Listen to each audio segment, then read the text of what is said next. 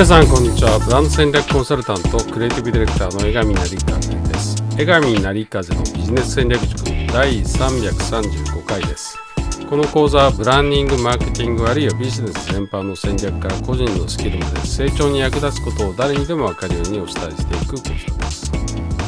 えー、今日はですね、えー、パーセプションチェンジという、えー、話をしたいと思います。まあなかなかちょっとそのパーセプションチェンジっていう言葉自体をですねお聞きになった方少ないかもしれませんけれども、えー、ブランドを作る時にこのパーセプションっていうのは非常に、えー、大事です。でその中でもあのリブランディング、まあ、ブランドを再構築するっていうのはですねまあ、そのブランドがこう成長の踊り場に来たり、まあ、今までのま売り方がどうもうまくいかなくなってきたなっていう時にま行うことが多いんですけれどもその時にですねブランドをどういうふうに刷新するかっていうことを設計していきますでゴールは、えー、ゴールの設定はですねこのブランドのパーセプションをどういうふうに置くかっていうことに集約されていきますで、まあ、先ほどからパーセプションって言ってますけども、パーセプションっていうのは、あの、知覚ですね。あの、知る、覚えるって書く知覚とか、認識っていう意味の英単語です。で、これを、えー、どう変えるかっていう、えー、設計がですね、まあ、リブランディング、あるいはブランドの再構築みたいなやつでは非常に大事になってきます。まあ、すごくざっくり言うとですね、お客様に自分のブランドをどういうふうに思ってほしいのかどういうイメージで思ってほしいのかっていうことなんですあの基本的にブランドって私たちの記憶の中にしかないですえー、まあ物としてはいろいろあったりするんですけども基本的にはブランドの体験記憶これが実はブランドの実態なんですねということはブランドをどういうイメージで認識しているかっていうことがめちゃくちゃ重要になってきます。でこの認識イメージが、えー、パーセプションと呼ばれるものでこれが自分たちが望むものと違っていったらダメなわけですからブランドを立て直す時には、えー、パーセプションチェンジつまりそのブランドの認識を自分たちが、まあ、思う方向にこっちにあった方がいいよねっていう方向に変えることを行わなければならないんです。えー、パーセプションを変えるっていうのは、まあ、ブランドに対する、まあ、お客様の記憶を書き換える作業とも言えるんですけれども、えー、これが非常にこの設計が重要になってきます。で一つ、えー、事例を挙げるとですねシーブリーズという製品があります。あのまあ制汗剤というか制汗製品ですね汗とか匂いを抑えるやつです。で、えーと、多分、えーと、40代以上の方はシーブリーズというふうに言うとですね夏の海とかアウトドアに遊びに行く時につけるものっていう夏場の製品というですねイメージが強かったと思います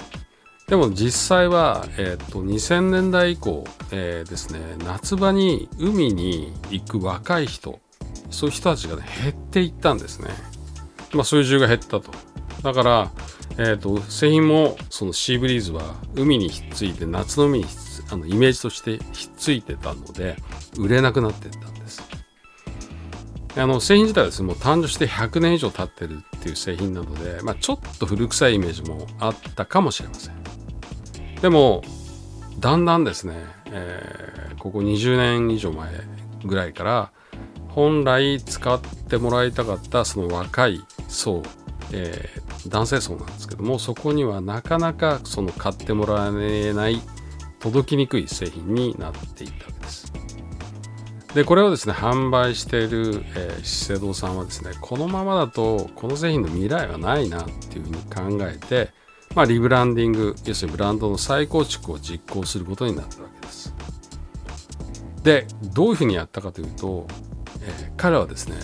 海のイメージを捨てることにしたんです。ってことは大胆にブランドのポジショニングを変更するってことですよね。今までは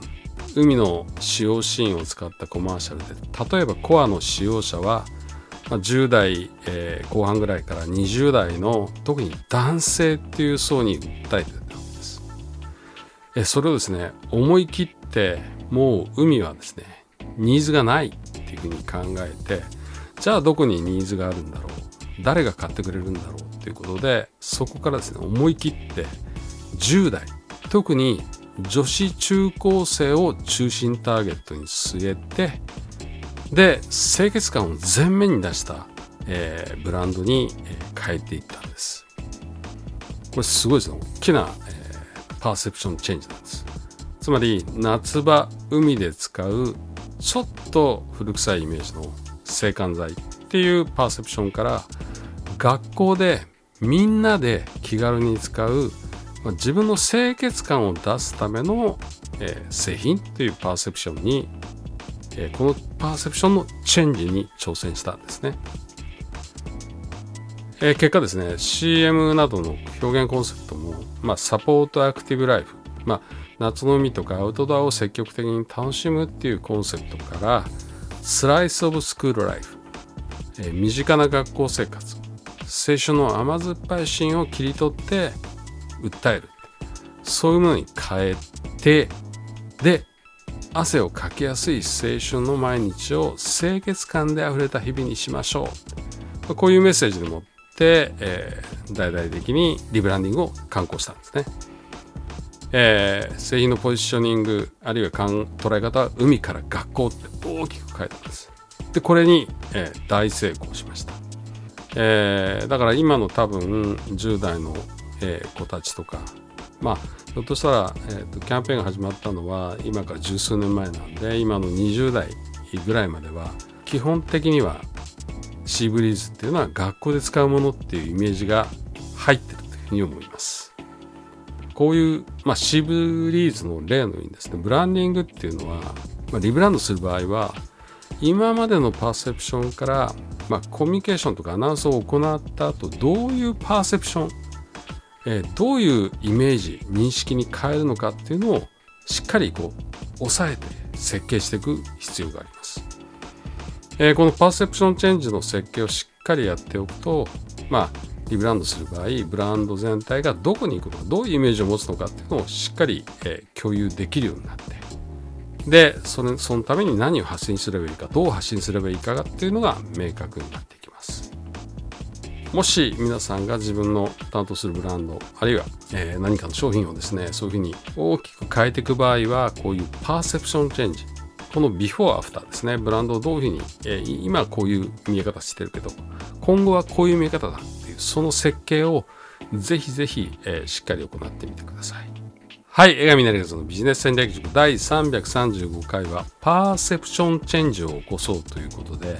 まあ、リブランディングを行う際のまあ、設計の仕方あるいは目標の設定っていうのが非常に重要だよっていうことをお伝えしました。えー、今いろいろな分野でリーダーを目指そうとする人たちがそれぞれのビジョンを描きまたそのための戦略を作り、えー、実践する場として送風塾創造の創ですねクリエイトの創ですこれに風と書いて送風塾です、えー、これを主催しています。世の中に風を作っていく塾です。ホームページは sofu.tokyo、sofu.tokyo sofu.tokyo を入力するかもしくは漢字サム送風塾で検索できます。ではまた次週お会いいたしましょう。